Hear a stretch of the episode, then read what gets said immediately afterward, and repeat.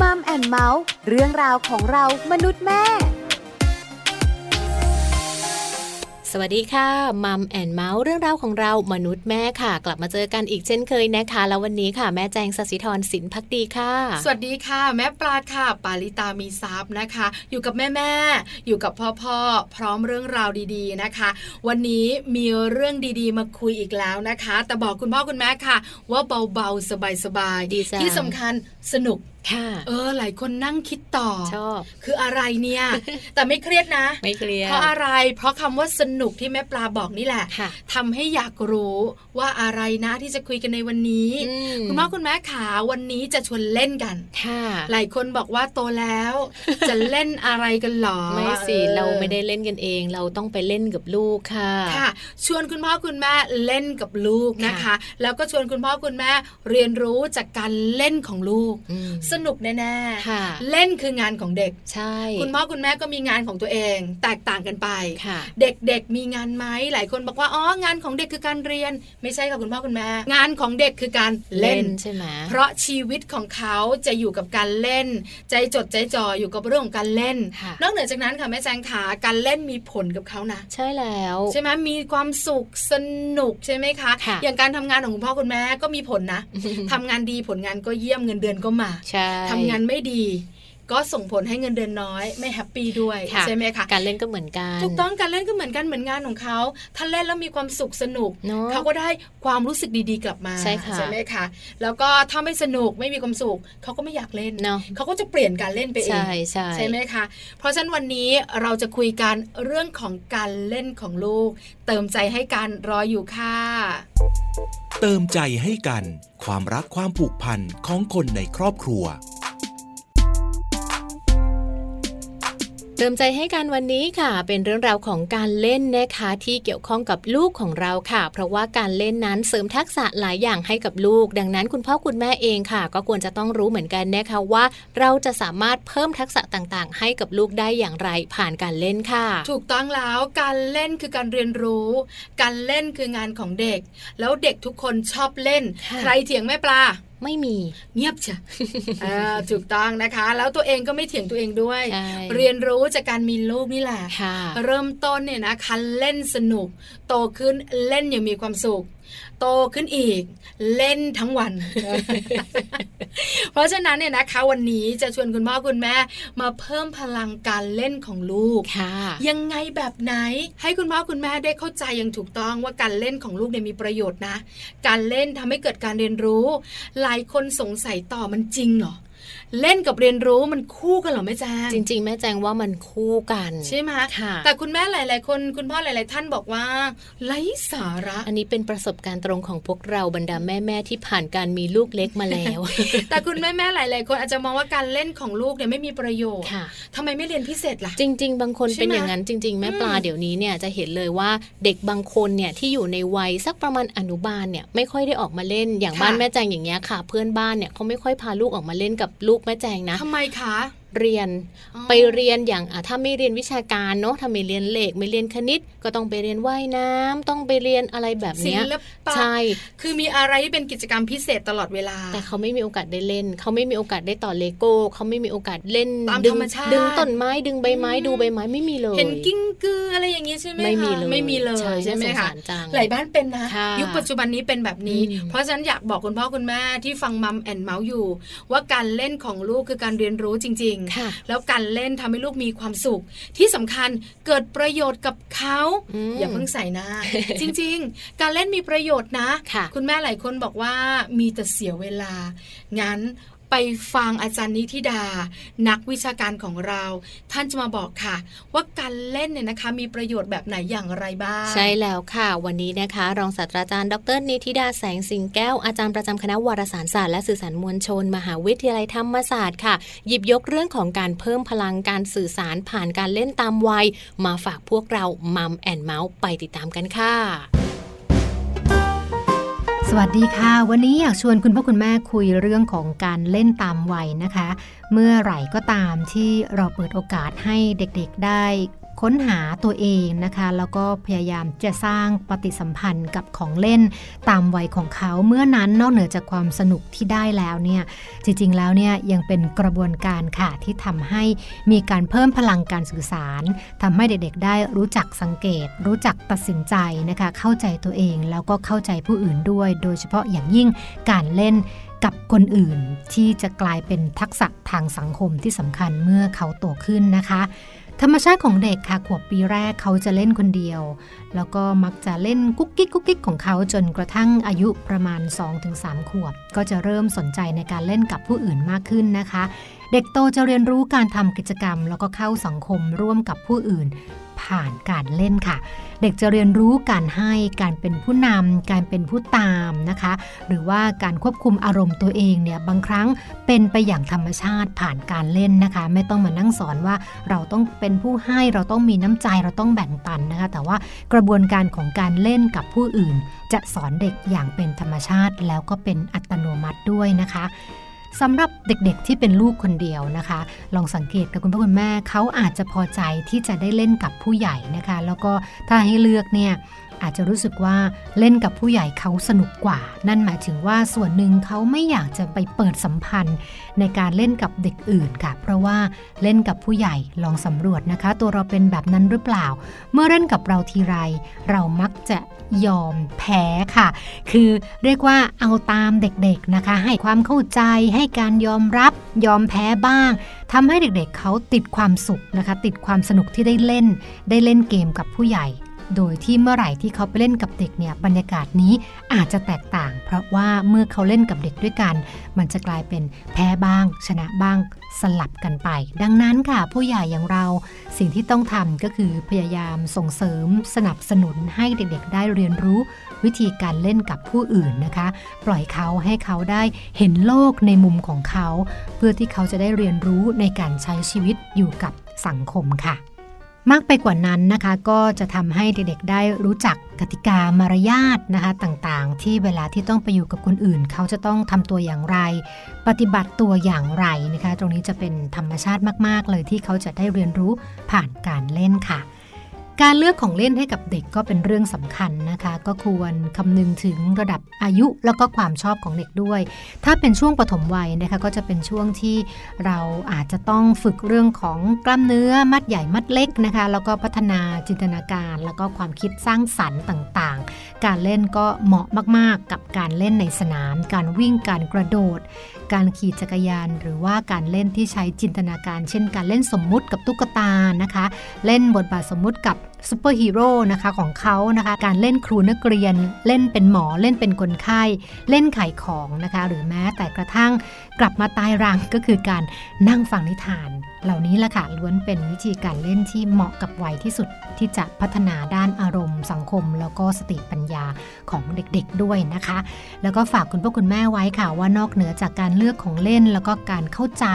ธรรมชาติของเด็กกับการเล่นแล้วนะคะ ก็ควรจะดูเรื่องของความปลอดภัยในสภาพแวดล้อมเป็นหลักด้วยนะคะ ว่าของเล่นนั้น เป็นวัสดุที่ทำมาจากอะไรมีพิษหรือไม่แหลมคมหรือไม่นะคะ เป็นวัตถุไวไฟหรือเปล่านะคะตรงนั้นก็คงจะต้องดูประกอบกันด้วยนะคะ แล้วก็ควรจะ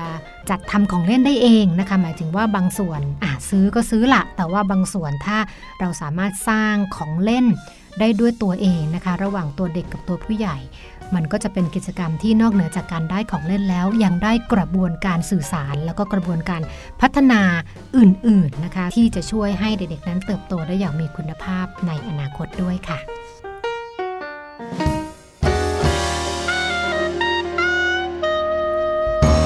ขอบคุณรองศาสตราจารย์ดรนิติดาแสงสิงแก้วอาจารย์ประจำคณะวารสารศาสตร์และสื่อสารมวลชน มหาวิทยาลัยธรรมศาสตร์ด้วยนะคะสำหรับเรื่องของการเล่นค่ะ ที่วันนี้ค่ะ อาจารย์นิติดานะคะเล่าให้เราฟังค่ะ แล้วก็เข้าใจง่ายด้วยนะคะ ว่าจริง ๆ การเล่นค่ะ มันมีเรื่องราวดีๆ มันส่งผลดีอย่างไรกับลูกและครอบครัวบ้างค่ะ ใช่แล้วล่ะค่ะ เท่าที่ฟังอาจารย์นิธิดาเมื่อสักครู่นี้นะคะ เด็กๆ ถ้าเขาได้เล่น ค่ะ ประโยชน์เยอะมากๆค่ะ ไม่ว่าจะเป็นเรื่องของการมีภาวะผู้นำแล้วก็เป็นผู้ตามได้ด้วย ใช่ เข้าอกเข้าใจคนอื่นเนี่ยนะคะ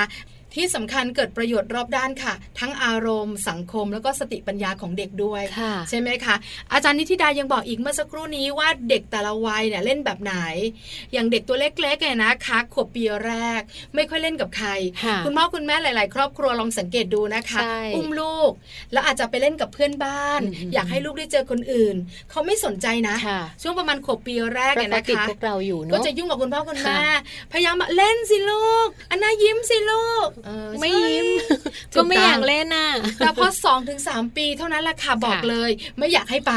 ก็ไป เราไปแล้ เอ ว อเริ่มสนอกสนใจคนอื่นๆ มากขึ้น อยากรู้ อยากมีส่วนร่วม ค่ะ อยากเข้าไปอยู่ตรงนั้นเนี่ยนะคะ อืม เพราะเด็กโตเล่นคืองานของเขาเลย ใช่ ห ไม่สนใจ คะ พ่อกับแม่แล้วค่ะทีนี้ ถูกต้องแล้วนะคะ คุณพ่อคุณแม่บอกว่า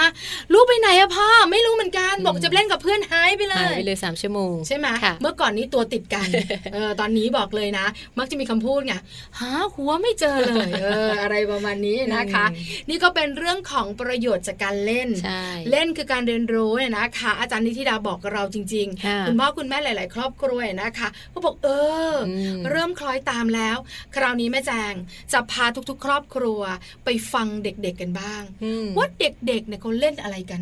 สมัยไหนคะ ต้อง ส ถาม มัยนี้ ก่อน สิ เออสมัยนี้ เออ ปัจจุบันใช่ไหม ถ้าย้อนไปในสมัยก่อนจะถามใคร ล่ะ ต้อง นั่น ถา น่ะ ม สิเนเด็กอะ สมัยนี้สิ เออ ว่าเด็กสมัยนี้นะคะเขาเล่นอะไรกัน ค่ะ เออไปรู้กันดีกว่าค่ะ ชอบเล่นค่ะ วิ่งไล่จับเอิ่มเล่นของเล่นหนูค่ะ เล่นเกม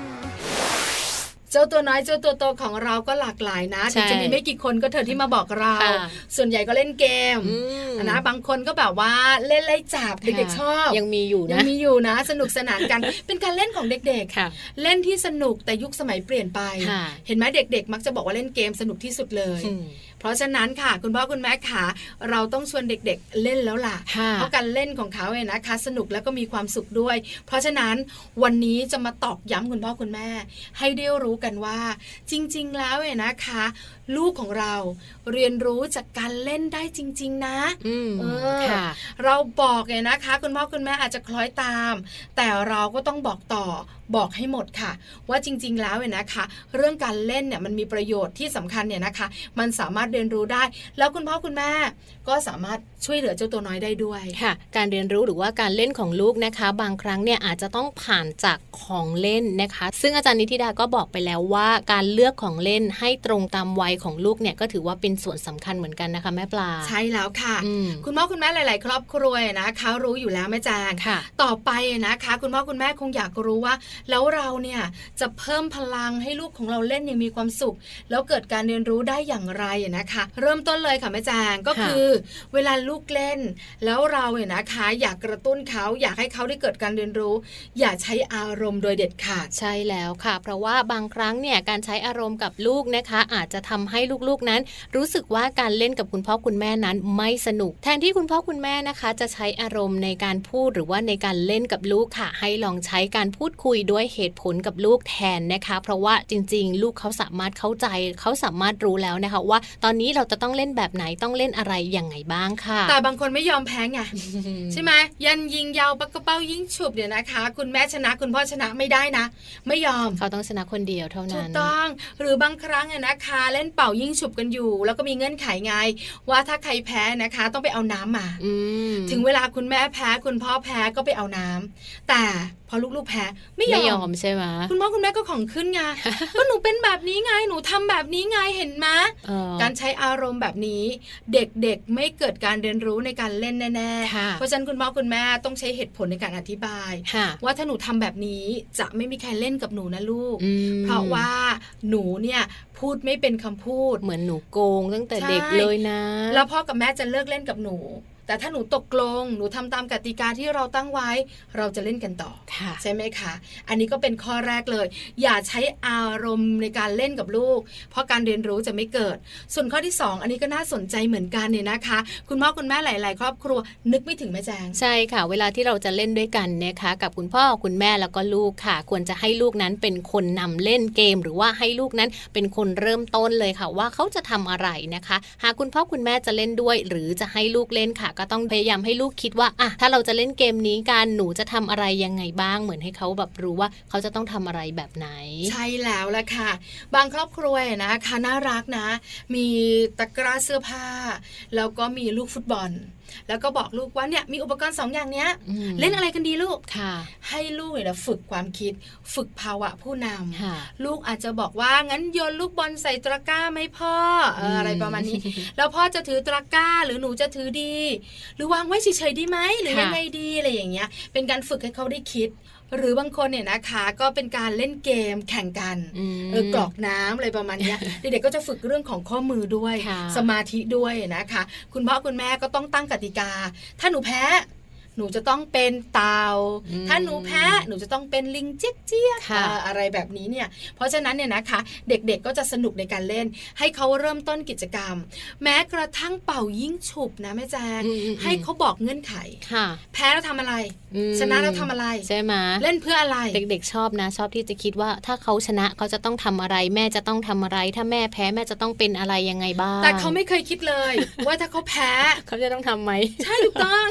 เขาคิดว่าเขาอะ ชนะตลอด ถูกต้องค่ะแม่แจงค่ะ อันนี้สำคัญมากๆ เพราะฉะนั้นข้อที่สองเป็นเรื่องของการฝึกลูก ให้เป็นคนเริ่มต้นกิจกรรม เพื่ออะไร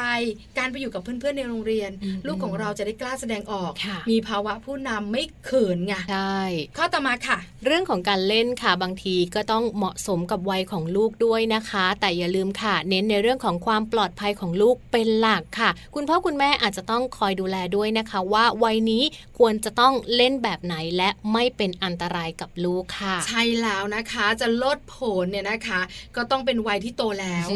นะคะ ไม่ใช่แบบโลดโผนกับวัยสองถึงสามขวบ ค่ะ เขาไม่ไหวนะ สามขวบนี่พาไปเล่นสเก็ตบอร์ดเลย อะไรประมาณนี้ ใช่ไหม ด้ คะเพราะฉะนั้นเนี่ยคุณพ่อคุณแม่ต้องคำนึงถึงความปลอดภัย ค่ะ บางคนเนี่ยนะคะ อยากฝึกการทรงตัวของลูก ค่ะ อาจจะขึ้นทางชันแล้วไม่ช่วย อืม แล้วลูกเนี่ยนะคะ ยังเดินได้ไม่เก่ง ถึงเขาเดินได้บอกเลยค่ะด้วยวัย ค่ะ ทำให้เขาคล่องตัวได้น้อยกว่า กล้ามเนื้อยังไม่แข็งแรงเท่าไหร่ พัฒนาการตามวัยจะบอกหนึ่งขวบจะเป็นอย่างไร ค่ะ สองขวบเดินได้แบบไหนสามขวบเดินขาเดียวได้สี่ขวบจะเป็นแบบไหนบางคนเนี่ยนะคะ สังเกตลูกเนี่ยนะคะ แม้กระทั่งตอนลูกเดินขึ้นบันได ค่ะ เพราะพัฒนาการตามวัยจะบอกว่าก้าวขาสองขาพร้อมกัน กับก้าวขึ้นทีละขา อืม เป็นการพัฒนาการการทรงตัวของลูก ค่ะ เพราะฉะนั้นคุณพ่อคุณแม่ต้องเหมาะนะ ไม่ใช่แบบว่าสองขวบปีนต้นไม้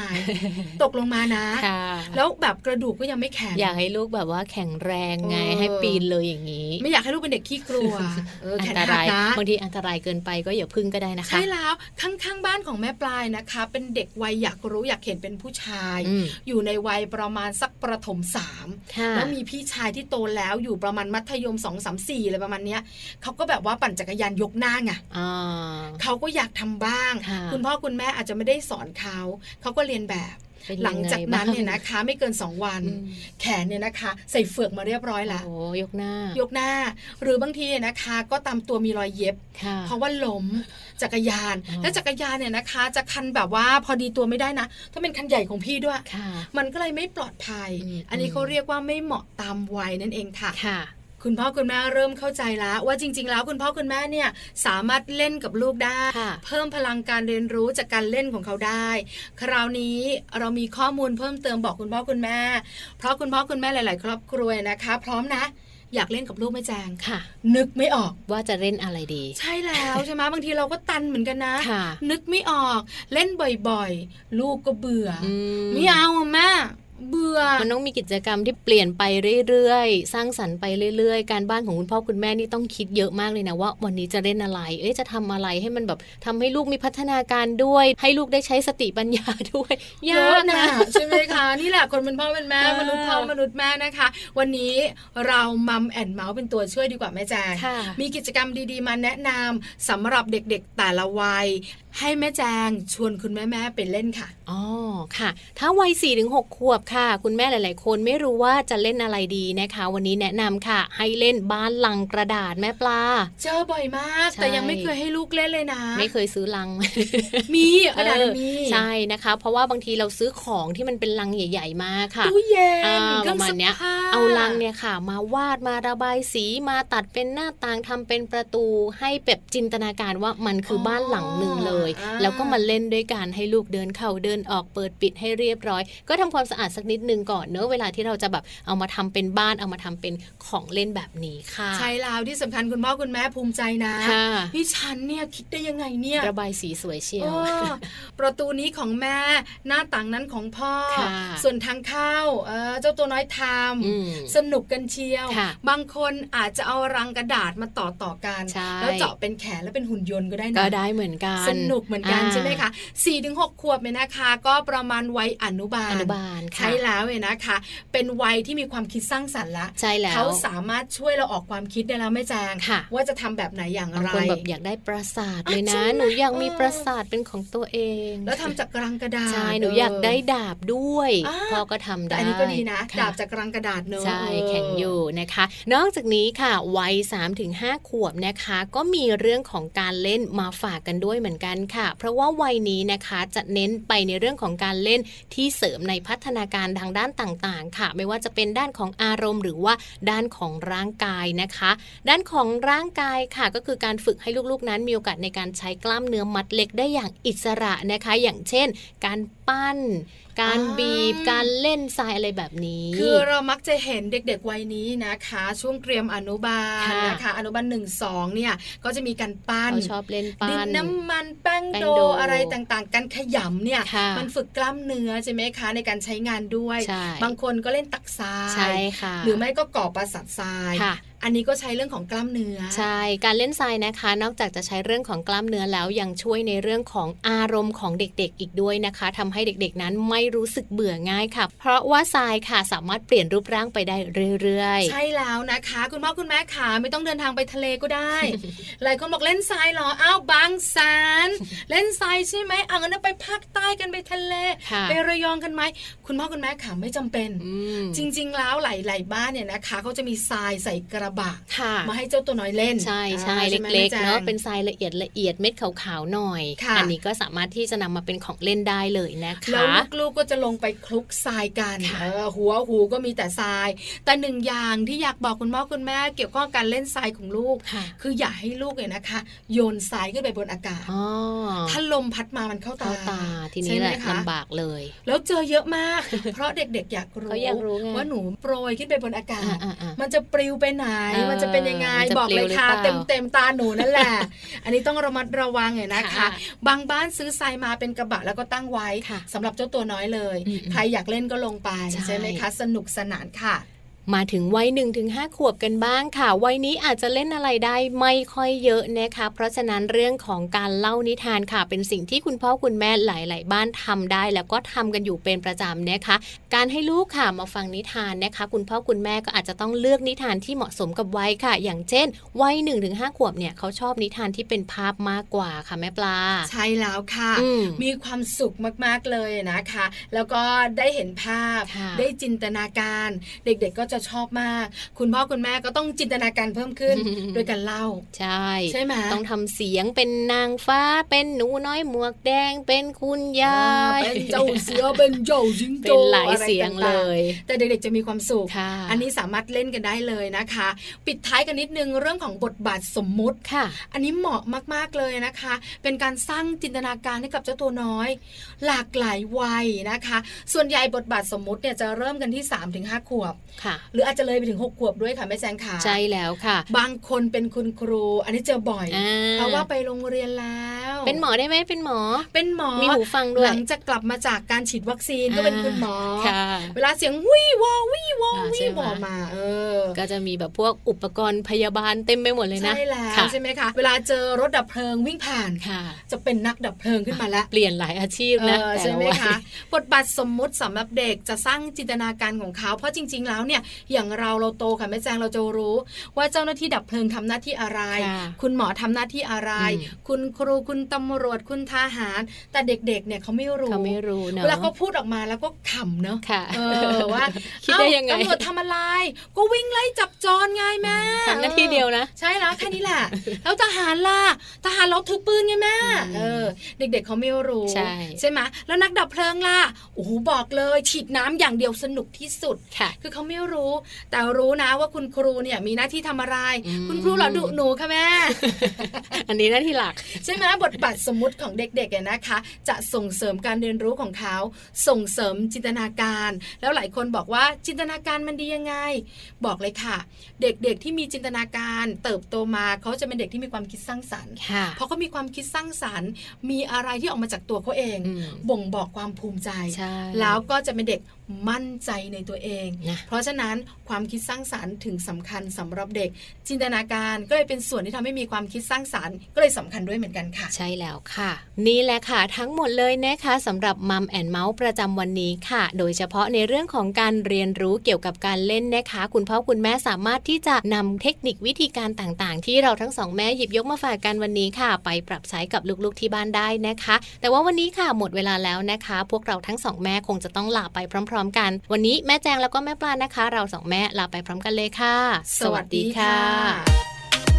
มัมแอนเมาส์เรื่องราวของเรามนุษย์แม่